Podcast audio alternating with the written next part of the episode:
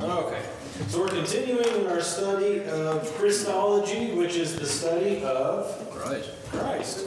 And uh, last week we were wrapping up a conversation about the resurrection and ascension of Christ, not just the historical facts that they happened, but what that means about our beliefs about Jesus. And so today, um, this is the last lesson. I suspect it will take at least two weeks. It might take three weeks. We might need a week for each of the offices.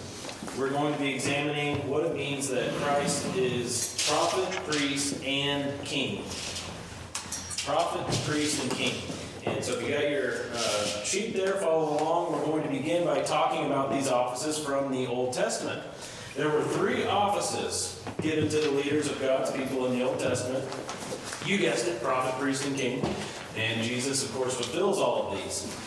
But I want us to consider, before we get into all of that, where can we go to read about New Testament offices? So, in the Old Testament in Israel, God gave his nation Israel prophets, priests, and kings. Now, the church doesn't have prophets, priests, and kings, do we? Uh, if anybody stands up and says, I'm a prophet, or I'm a priest, or I'm a king of the church, well, we would take issue with that, rightly so. Um, this seems strange. What is happening? I'm getting attacked by technology today. I don't know what's going on here. Re- Rex didn't know how to handle this issue. okay. Yeah, I'm you were unpl- unplugged. Maybe you're. Uh, let's see. Let's go to home here. Exit sound share. Yes. Is Tyler doing something? Sure. Tyler's Tyler's doing something. He's from in another- Santa Quinn right now. Oh, He really? went home, he, he forgot something. Yeah. All right, all right. Um, well, okay, so going back to where we were, uh, thinking about the offices of the church. We do not have prophets, priests, and kings in the church. What do we have in the church, and where do you go in the New Testament to show that? Put on your thinking cap this morning. One of the Timothys, is it in one of the Timothys, or am I making things up? Okay, what, what do you find in one of the Timothys? I don't know. I shouldn't have said anything. What kind of offices do you find there? I'll let you know when I find it. Deacons. Deacons and Elders. elders. Elders and deacons, right? Also Um, Titus. So, You got elders and deacons in 1 Timothy 3, it talks about both of those offices. In Titus 1, it just talks about elders. Well, let's go to Ephesians 4 together. I want you to see this from, from Scripture. Ephesians chapter 4, this is a good summary passage for those offices. Starting in verse 11. Last week we looked at Ephesians 4, 6 through 10. Now this week, let's pick it up in verse 11, and someone read 11 to 13 for us. Ephesians 4, 11 to 13.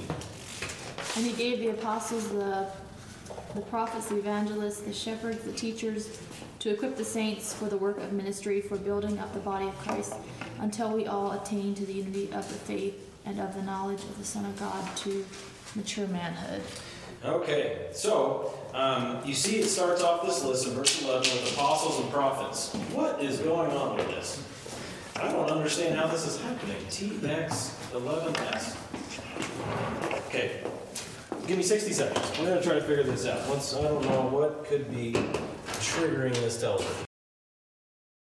Okay, so focusing on Ephesians 4. Let's not let the teacher get distracted anymore. Uh, some as apostles and prophets. Those are the first offices that are listed. Do those offices exist anymore in the church? Apostles and prophets. no, No, they do not. except in Salt Lake. yeah. No, I said the church. Um, and That Ephesians. is the church. True. The church registered trademark. In uh, Ephesians chapter 2, just a couple chapters before this, it says the church is built on the foundation of the apostles and prophets. Is there a reason to lay a foundation again? No. The foundation has been laid. So, apostles and prophets, that's the foundation of the church. And then you have these other offices listed evangelists, pastors, and teachers uh, are listed there. And then, of course, we find out in other areas of the New Testament, deacons also are an office in the church. So if you're considering what offices we have in our fellowship together, it's not prophets, priests, and kings, but we have pastors, teachers, also elders, and deacons and evangelists. Okay? Those are offices given to the church. Ephesians 4 11 to 14 there. Okay? Each of these three offices, thinking of the Old Testament, each of the offices of the prophet, priest, and king were initiated by anointing. And of course, the Messiah is the anointed one. There are examples in the Old Testament of a prophet being anointed, a priest being anointed, and a king being anointed. And the Hebrews were waiting for Meshiach, Messiah, to come. And in Hebrew, that word means anointed one. And we have documentation of this threefold work of Christ being described as early as the third century, meaning the early church, those living in the 200s AD, were understanding that Christ fulfilled these offices. We have uh, writings from those very first Christians understanding the threefold ministry of Christ as prophet, priest, and king. Okay?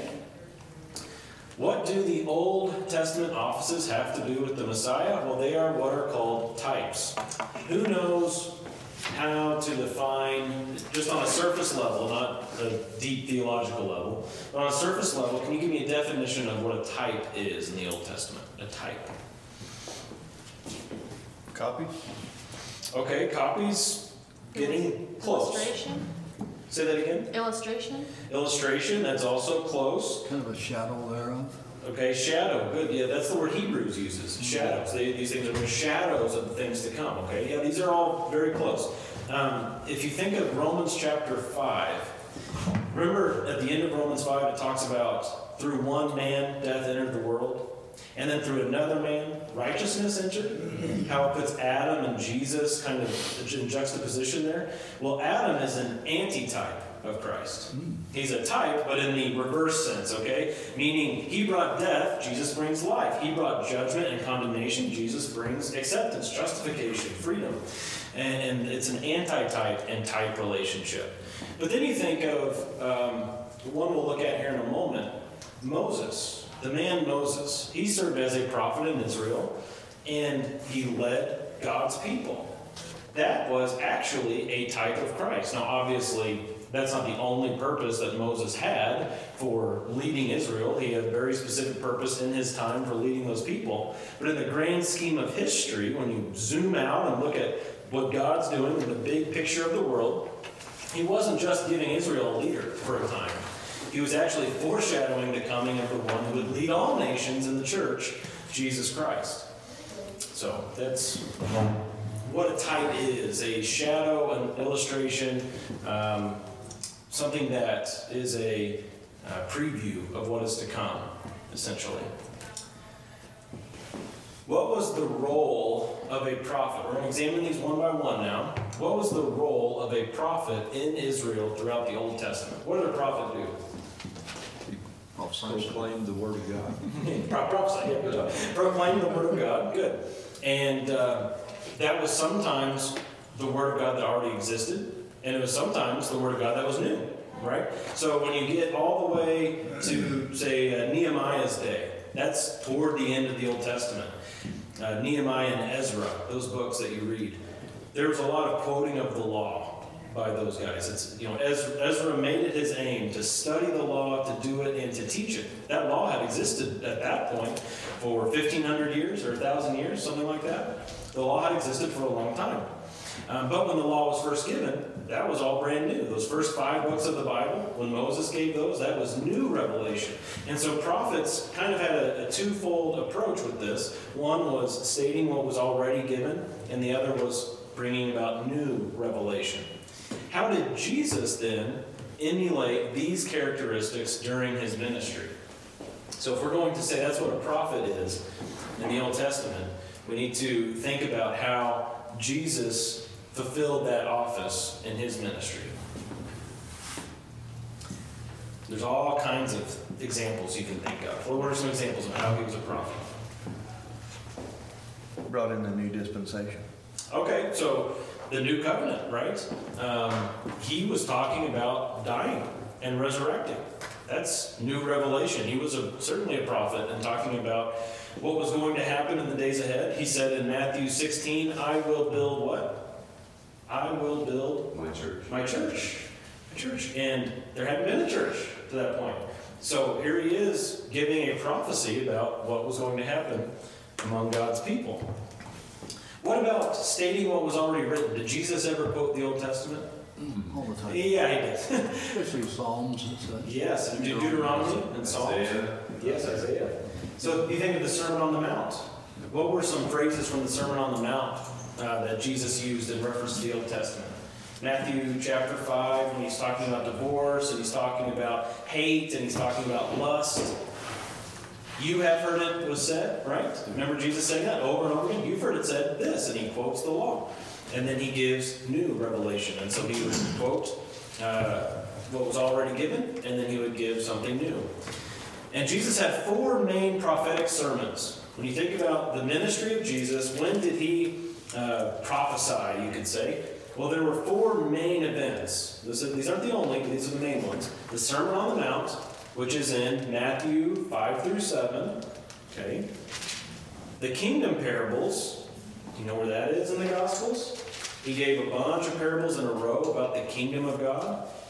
It's also in the book of Matthew, chapter 13. 13. Matthew 13. Olivet discourse, this is when Jesus talked about the end times. Do you remember where that is? It's also in Matthew Twenty-four. and Twenty-five. Yes, good. Matthew 24 and 25 is the Olivet Discourse. And then the Upper Room Discourse, which is in the book of John. This is where he talks about loving one another, he talks about the coming Holy Spirit. You remember what chapters those are? It's all one scene, multiple chapters. He's with his disciples. Fifteen through It's 13 thirteen. sorry. through 16. Sixteen through sixteen. You were, it includes Oh, those. yeah, yeah. John 13 through 16. The book of John, chapters 13 through 16. That's the upper room discourse, okay? Those are the four main prophetic sermons where he had an extended period of time speaking of what was going to happen in the future and extrapolating the Word of God. Okay, thoughts or questions on that so far? Hopefully you're starting to grasp Jesus' prophetic ministry. Jesus was sent by the Father to speak only that which the Father taught him and commanded him. So let's look at these together in the book of John. John chapter 8 is where we'll go. John chapter 8, and we'll look at verse 28. And as you're turning there, I'll take this time to mention, Tyler pointed out to me, rightly so, I misspoke last week. I said uh, the resurrection was the only miracle that was found in all four Gospels, and that's wrong. In fact, it's one of the one of my favorite Bible trivia questions is to ask somebody what other miracle besides the resurrection is in all four Gospels. Do you know the answer to that question? The only other one besides the resurrection? The blind man? No. That's only in one. John 9, 8 or 9. There's only, other- there's only one other. Yep, that's featured in all four. Do we get a hint? No. Matthew, Mark, Luke, and John. That's in those, those four gospels. The feeding of the 5,000. That's the o- only miracle besides the resurrection that's in all four gospels. Um, Interesting thing. All right, John chapter 8. Thinking of how Jesus is a prophet, he fulfilled the office of prophet. Someone want to read John 8 28 for us? Got it. Finally. So Jesus said, When you have lifted up the Son of Man, then you will know that I am the one I claim to be, and that I do nothing on my own, but speak just what the Father has taught me. All right. Jesus said in his earthly ministry, he did nothing on his own initiative. He did only what the Father told him to do, taught him to do, commanded him to do. Another place to see this is the very end of John 12. John 12 is a longer chapter, but John 12, 48 to 50. Let's look at that. The last three verses of John chapter 12. Would someone read that for us? He who rejects me and does not receive my sayings has one who judges him. The word I spoke is what will judge him on, at that last day. For I did not speak on my own initiative, but the Father himself who sent me has given me a commandment as to what to say and what to speak. I know that his commandment is eternal life. Therefore, the things I speak, I speak just as the Father has told me. All right. Just like the prophets in the Old Testament, Jesus, during his ministry on earth, spoke only what the Father had told him. He was a prophet in his ministry on the earth. He wasn't just a nice guy who had good teachings, he was an actual prophet, meaning his words were the very words of God. A central text in our understanding of this office is Deuteronomy 18, 15 through 18. We're all turned there together.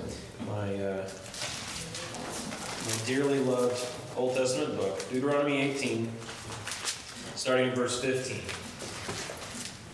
When we consider what Jesus has done, how he has fulfilled, meaning it never needs to be fulfilled again, the office of prophet perfectly, let's look at this text where uh, Moses says some amazing things about the coming Messiah. Deuteronomy 18, 15 to 18, and I'll, I'll read that for us. It says, The Lord your God will raise up for you a prophet like me from among you, from your countrymen. You shall listen to him. This is according to all that you ask of the Lord your God in Horeb on the day of assembly, saying, Let me not hear again the voice of the Lord my God. Let me not see this great fire anymore, or I will die. The Lord said to me, They have spoken well. I will raise up a prophet from among their countrymen like you, and I will put my words in his mouth, and he shall speak to them all that I command him. So that day that is spoken of in verse 16, the when they asked of Yahweh in Horeb on the day of the assembly. If you can remember from the sermon series in Deuteronomy, that's when the people of Israel were all gathered together and there was smoke on the mountain and they heard the voice and they were fearful and they were afraid. And they said, uh, I don't really want to go through that again. Uh, that's a once in a lifetime event and I'll keep it once in a lifetime. That would be nice. And the Lord says, Very well. Um, he's going to raise up a prophet from among their countrymen. And look at those two words, like you. Like you. And we just celebrated Christmas where Jesus became like us. The Word became flesh and dwelt among us. He was an Israelite, he was one of their countrymen. And notice the focus here in this verse is the prophetic ministry of that one who would be raised up. It says, I will put my words in his mouth and he shall speak to them all that I command him. The Messiah was coming to his own, he was coming to Israel, and he was going to speak the very words of God to them as a prophet. Okay? Thoughts or questions on that? Well, um, the woman at the well in John 4 recognized him as a prophet. I mean, he said something that he couldn't have done, Yes. right? So, And, and they were there was in that interaction, there was an expectation of the coming one. that's her. Yeah, she said, I know Messiah is coming. And she wasn't even Jewish, Yes. Samaritan. Right. So they knew that there was a coming Christ. Yes. But she, she recognized immediately when he said, you know, well, you're a prophet, mm-hmm. right? So, Yep, exactly.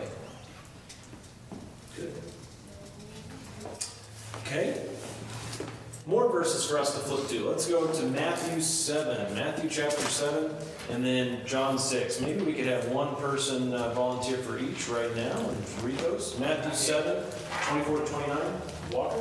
And then John 6, 11 to 14. Who could read that one for us? John 6, 11 to 14. Got it. Okay, thank you, Lord. So as, again, considering that specific aspect of Jesus' ministry, a prophet, let's look at Matthew 7, 24 to 29. Walker, go ahead and read that for us nice and loud. Therefore, everyone who hears these words of mine and acts on them may be compared to a wise man who built his house on a rock. And the rain fell, and the floods came, and the winds blew and slammed against that house. And yet it did not fall, for it had been founded on the rock. Everyone who hears these words of mine and does not act on them will be like a foolish man who built his house on sand. The rain fell, and the floods came, and the winds blew and slammed against the house, and it fell, and, it, and great was its fall. When Jesus had finished these words, the crowds were amazed at his teaching, for he was teaching them as, have, as one having authority and not as their scribes. All right.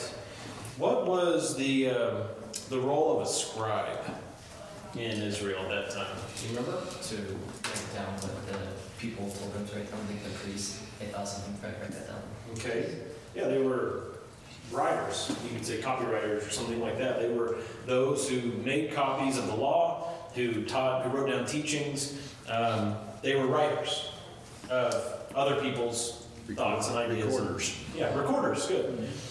And it says here, it's putting Jesus in contrast with a mere recorder. He was teaching them as one having authority, not as one of their scribes. A recorder doesn't have much authority, right? A recorder is put in a room to take notes. You think of the clerk in our in our church. That clerk isn't the one coming up with the content of the meeting. The clerk is the one recording the meeting. And so when you think of what Jesus was doing here, he was teaching them, you need to hear my words and follow them, obey them, employ them in your lives. And if you don't, you're a fool. Okay, this is strong language. I mean, if, if I were to say that to you, hopefully you would have strong words for me. Um, hopefully you would call me a fool for saying such a thing. But when it's Jesus, obviously he's the Lord of the universe, and so he has authority to say that. But also as the role of prophet. If you just just narrow it down to that one aspect of who Jesus was on earth, a prophet who had been given words from the Father to speak, he was able to say that. Um, he was able to say, look, if you hear these words and you act on them, you're wise. If you hear these words and don't act on them, you're foolish. He had been given authority as a prophet um, and was able to speak that way. That makes sense? Okay? And John 6, 11 to 14, look. 11. Jesus then took the loaves, and when he had given thanks, he distributed them to those who were seated. So also the fish, as much as, as they wanted. And when they had eaten their fill, he told his disciples, Gather up the leftover fragments, that nothing may be lost. So they gathered them up and filled twelve baskets with fragments from the five barley loaves left by those who had eaten. When the Okay, so up to that point, it's an amazing thing, right, that just happened. And if you were there, you'd be thinking, wow, this is interesting. And you might come up with different ways to describe the one who just performed the miracle. But listen to what they said about what just happened. Okay, go ahead. When the people saw the sign that he had done, they said, This is indeed the prophet who has come into the world. They associated that sign with him being the capital P prophet, the one who Moses was talking about. They associated that sign with the fulfillment of Deuteronomy 18. This is truly, indeed, this is the prophet who has come into the world. Amazing. Which They my Bible says who is to come, Or who is to come in the world, yes. which I read it wrong. And at the end of um, the chapter, when people were all leaving, you know, the feeding of the 5,000, people got their bellies full and they left. Uh, the crowds were all dispersing. But do you remember who remained? It's a pretty easy answer. The answer. disciples. The disciples. Okay, good. And Jesus said, Why didn't you guys leave? And then Peter responded. You Remember what he said? You have eternal life. Where else do we go? He said, where, where else would you go? For you have the words of eternal life. Again, recognizing he's a prophet, he has the words of eternal life. Jesus entered the scene in Israel as the authoritative, capital P prophet, who was able to speak the very words of God. They had not seen this kind of leading prophet since the days of Moses. All right? Jesus came along as one who had authority, as one who was able to impart the words of life, the words of God. That's not to say there were no prophets from Moses to Jesus, but we think of Moses' powerful ministry, the signs that were worked through Moses, the way that God delivered people through Moses as a prophet. Um, Jesus, of course, came along like Moses, Deuteronomy 18 says, and was a, um, a fulfillment of that office. Okay. Good. The people considered him to be a prophet. We just saw it in uh, John 6, but uh, in these two passages also, you can write these down. I don't have one of those sheets with me. I should look at what you're looking at.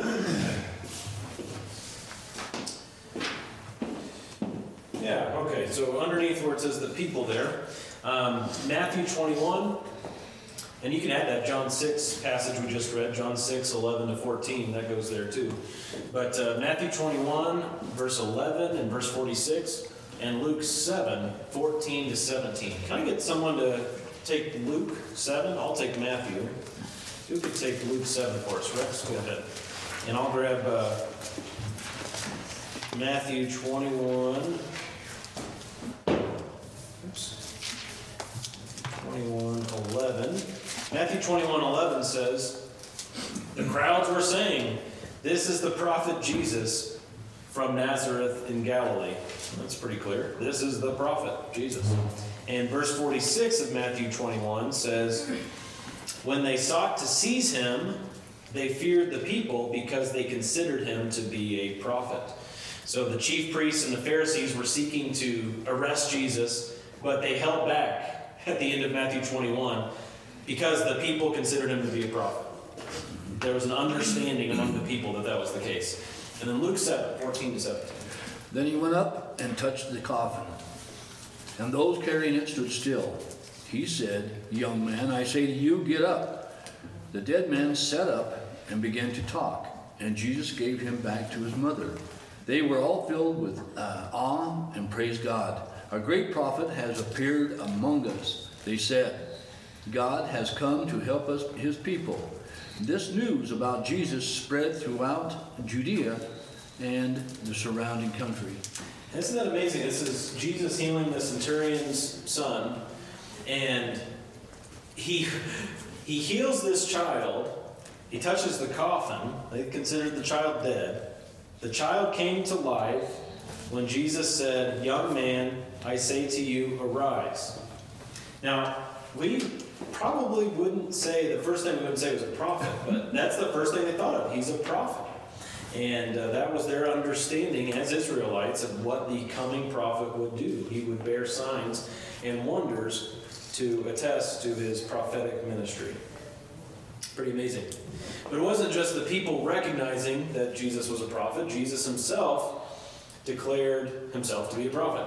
In Mark 6, 1 to 6, and Luke 13. Rex, you want to take Luke 13 since you're already there in the book of Luke? 31 to 33, and then when someone grab Mark 6, Andy, Mark 6, 1 to 6. Luke So- 13, 31? No, I'm sorry. Uh, we'll let uh, Andy go first there, if Andy's ready. Um, again, this is Jesus declaring that he himself is a prophet. Um, well, people will sometimes claim, well, Jesus never claimed to be anything more than just a, a teacher, or he never claimed to be anything more than just a man. Well, we've already looked at in this study, this was several weeks ago, we looked at where Jesus declared himself to be God. He did that multiple times. And then we see here he declares himself to be a prophet. Go ahead, Andy. Mark 6, 1 to 6. Jesus went out from there and came into his hometown, and his disciples followed him. When the Sabbath came, he began to teach in the synagogue, and the many listeners were astonished, saying, Where did this man get these things? And what is this wisdom, wisdom given to him? And such miracles as these performed by his hands? Is not this the carpenter, the son of Mary, and brother of James and Joseph, and Judas and Simon? Are not his sisters here with us? And they took offense at him. Jesus said to them, A prophet is not without honor except in his hometown and among his own relatives and in his own household. And he could do no miracle there except that he laid his hands on a few sick people and healed them. And he wondered at their unbelief, and he was going around the villages teaching. Okay. So he was one who performed miracles, he was one who taught with authority, and that's because, verse 4, he calls himself a prophet. He was a prophet in his ministry. A prophet is not without honor, except in his hometown. Okay, and then uh, Luke 13, 31 to 33. At that time, some Pharisees came to Jesus and said to him, Leave this place and go somewhere else. Herod wants to kill you. He replied, Go tell that fox, I, have, I will drive out demons and heal people today and tomorrow, and on the third day I will reach my goal. In any case, I must keep going today and tomorrow and the next day, for surely no prophet can die outside Jerusalem. All right. So an, an interesting passage for a variety of reasons, but for our purposes here this morning, he calls himself a prophet again. There in verse 33, he makes reference to himself and to his ministry as a prophet, prophetic ministry. Je- Some people also think that Jesus was a real soft hippie and he had strong words, didn't he? Nah, go tell that fox. Okay. Wayne Grudem says Christ is, of course, truly and fully a prophet. In fact, he is the one whom all the Old Testament prophets prefigured. That's that word type we looked at earlier. They prefigured in their speech and in their action. Okay? He fulfilled that office of prophet. Any other thoughts or questions on Jesus being a prophet before we moved on to priest? Why could? Go ahead. I didn't, But you're a lady, so you go first. uh, why could could he not do miracles in that town, or did he just choose not to? Yeah, he cho- chose not to. So the way it's phrased, some people have interpreted it as he was unable to. And um, I touched on that passage, um, the Mark 6 passage, recently, within the last two months from the pulpit. I can't remember what the context was of that. Um, but I did a study on that recently, and it doesn't make any sense that he would be incapable of performing a miracle. It was self limiting, um, where he, he didn't perform any miracles there. Um, how does his role as prophet relate to him being the Messiah? I know there was confusion when he came. Is he the prophet? Is he the Messiah? So we, um, at the beginning of this class, when you were gone, Ah. we, uh, just one small point on that is we mentioned how in each of these offices, prophet, priest, and king, in the old covenant, they were all initiated by anointing, and the word Messiah means anointed one. And so the aspect of anointment ties into each one of those. So that's a, it's a brief answer, not a full answer, but yeah. Okay. All right. Priest. I suspect we'll stop halfway through uh, the teaching on this office today. There are two main aspects to the priesthood fulfillment of Christ propitiation and intercession. And you know that first word, right? Propitiation. I still have uh, from last week the words still kind of there. What are the three aspects to propitiation that we talked about? Immediate testing. Propitiation can be defined by three different things. Can we name even one of them? I'm gonna start giving you guys tests. What was the question again? Propitiation. No, I got, I was, I was writing. Pro- I'm not a multitasker. Propitiation Okay. can be defined, we, we gave three aspects to what propitiation is. Can we name, just start naming one of them? Was atonement one of them? No, because propitiation and atonement are synonyms, Yeah. so they kind of mean the same thing. It's like satis- satisfying, uh, whatever word is erased. So, But the word I, I used up there was appeasement, that's the same thing, satisfying appeasement of what? God's God's wrath. God's wrath, okay, good, good. One is appeasement of wrath, or satisfaction of God's wrath. What's another one, another aspect? It's a, um,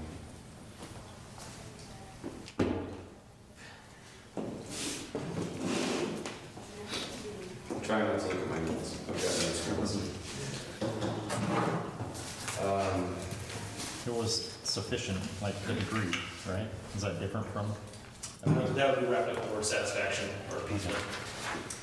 What was the goat in Genesis 22 when Abraham went to go Sacrifice. sacrifice? It was a sacrifice, but what kind of sacrifice? And, Scapegoat. yeah, substitution. That's the word. Okay, I was going to say instead of Isaac, the goat was that, but instead of means substitution, right? Substitution. Um, substitution aspect, and then the third is the removal of guilt. Removal of guilt. So you've got the satisfaction of God's wrath, and wh- why does He have wrath? Because of our Sin. sin. sin, and our sin was put on Goat. On well, Jesus. on the cross. It was put on Jesus. On the Yes, Lamb of God. yes, the Back Lamb in of the Old God. Testament, Because he's a substitution. It was put on him as a substitution. And because of his uh, propitiation, because of his death, his sacrifice in our place, personally, our guilt is taken away. Okay? Man, I'm just gonna, I'm gonna rewrite it, and we're gonna leave it up there. Um, until we can get that drilled down. It's a New Testament word that you need to know. Appeasement of wrath.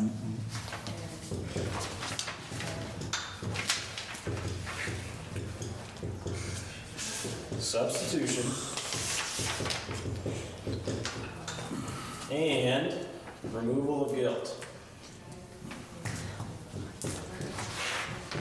That's what propitiation is, okay? And this is key to understanding Christ's work as priest. Because Old Testament priests were to initiate and to facilitate the atonement for the people of Israel. But Jesus died once for all as the perfect priest. Propitiation, of course, is the removal of man's sin and appeasement of God's wrath. Jesus accomplished this by sacrificing himself. A priest who sacrificed himself. Okay?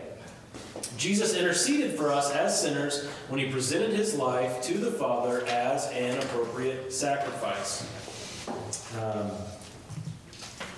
he interceded on our behalf by offering up his own life.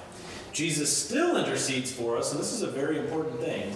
He still intercedes for us as believers. He's called an advocate, perfecter, and mediator. He's our advocate with the Father, He's the perfecter and author of our faith, and He is the mediator. 1 Timothy 2 5 For there is only one God and one mediator between God and man, the man Christ Jesus. What do each of the following passages tell us about Jesus' intercessory ministry? Romans 8, Hebrews 7, Revelation 1. So you've got those listed out there, and let's all turn to each one together and dwell on each one um, for the remainder of our class. Romans 8 is where we'll begin, verses 33 to 35. And we are considering the priestly ministry of Christ. We looked at the prophetic ministry, now the priestly ministry of Christ. Would someone like to read for us Romans 8, 33 to 35? Who, who's got that for us? Great verses. Stir the soul. Go ahead. Dory said it first. So you can do Hebrews 7. Okay. Okay, so Romans, uh, 833. 33. Who shall bring any charge against God's elect? Is it God who justifies? Oh, okay. Uh, who is to condemn Christ Jesus is the one who died. More than that, who has raised, who is at the right hand of God, who indeed is interceding for us. Who shall separate us from the love of Christ? Shall tribulation or distress or persecution or famine or nakedness or danger or sword? All right, so um, in the previous slide, I listed out the two aspects to Jesus' priestly ministry the propitiation and the intercession. The intercession, I gave two aspects to his intercession past and present. What's the past way that he interceded for us? On the cross. Okay, on the cross, in our stead, right? Yeah. And this is the um, substitutionary aspect of propitiation. He interceded for us on the cross. And then there's an ongoing aspect. And what's the ongoing aspect? He's still doing it. How, well, he's not dying on the cross No, again, right? So still, what's he doing? Atoning for our sins. He's, No, he doesn't have to re-atone for sins. He's interceding for us. he's interceding. By, Father. Okay, what are those titles that I listed? He is called an High priest, Mediator. mediator. It's close enough. advocate, mediator. Okay, um, he, it's an ongoing aspect, and this is the the uh, present aspect of Jesus' priestly ministry. Okay, the rest is past, and this is present. He continues to intercede for us. This is Hebrews uh, 7 that we're going to look at in a moment. Um, so now, as we consider Romans 8 that Dory just read for us, how are these two aspects, both the past and the present aspects of Jesus' intercession, found in Romans 8?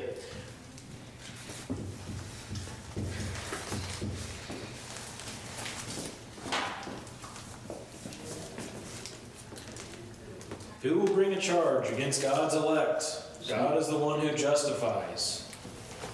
Who is the one who condemns? Satan. Okay, Christ, Christ Jesus is he who died. Is that past or present? Pass. Past.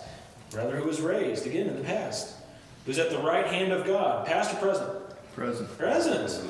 And who also intercedes for us, past or present? Both. well, present, he's interceding for us, is the way it's described here. Presently, he's uh, interceding for us. So when you consider Jesus' priestly ministry, a, a lot of times we focus on the past events, that he was a sacrifice. but that's not where it stops, is it? It's because of that that we have the present. Because of Jesus' past work as a priest, we have his present work as a priest, where he's interceding for us at the right hand of God. And so it goes on to ask the question in verse 35 who will separate us from the love of Christ? And of course, the answer to that is no one, nothing can separate us from the love of Christ. And why is that? Because of this. Because Jesus is our intercessor, he's our priest. And if Jesus is our priest, we're good forever and ever. We're secure forever and ever. Will tribulation or distress or persecution or famine or nakedness or peril or sword separate you from the love of Christ? No, because Christ is your priest. Okay? We don't, we don't need a high priest, earthly high priest to intercede for us anymore. That's right. We don't need someone to step in there, another man, you or whoever, between us and God. We have someone at God's right hand interceding for us constantly. Yes, in, in perpetuity. Be, and we're going to the book of Hebrews now, and, and in that book, it makes the case in Israel, there's a high priest year after year with the goats, the scapegoat. Goes year after year. Yom Kippur, the Day of Atonement, they, they kill the one, they send the other off to the wilderness, year after year, over and over again, over and over. And the argument in Hebrews is if the blood of goats and bulls could take away sin, they wouldn't need to keep doing it. But they have to keep doing it because it's a temporary atonement. Then Jesus comes along with his propitiation, and it's once for all, right? It's done. He, all sins, past, present, future sins, covered under the blood of Christ. So let's read uh, Hebrews 7 together. Brittany, you got that one? Hebrews 7, 23 to 25. And again, look for the two aspects of the intercession ministry of Christ past and present.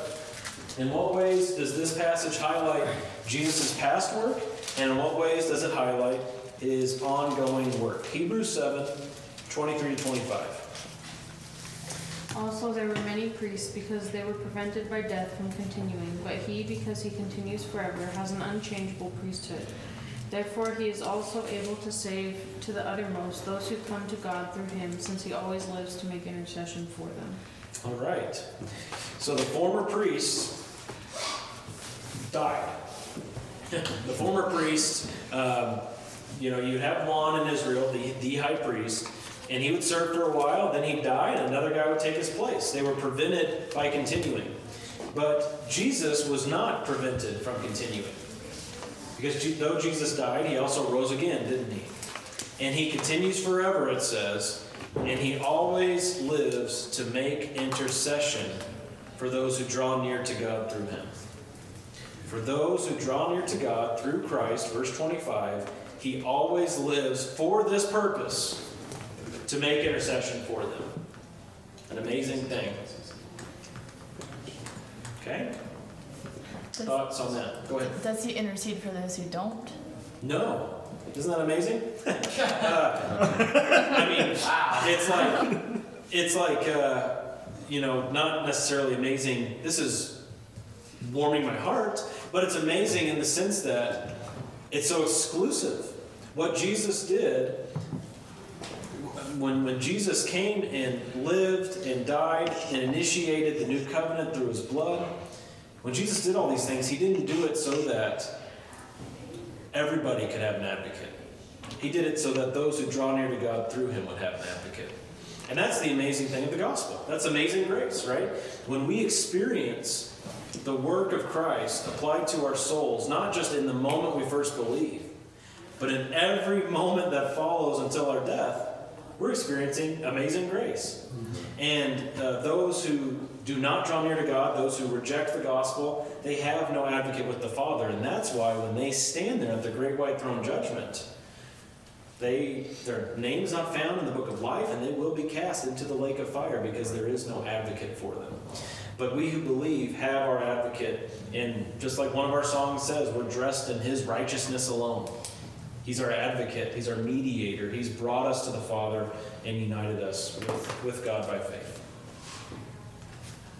Jim. There, there is a teaching out there that Christ died for the world, and therefore everybody's saved. Right. And that's obvious. universalism. Yeah, that's obviously not what's taught in the gospel. Yes. Yep. Um, well, that's Mormonism too. Um, truly, your neighbors believe his atonement was for the whole world. It puts everybody on the first step of steps to climb to get to heaven or to get to the highest kingdom.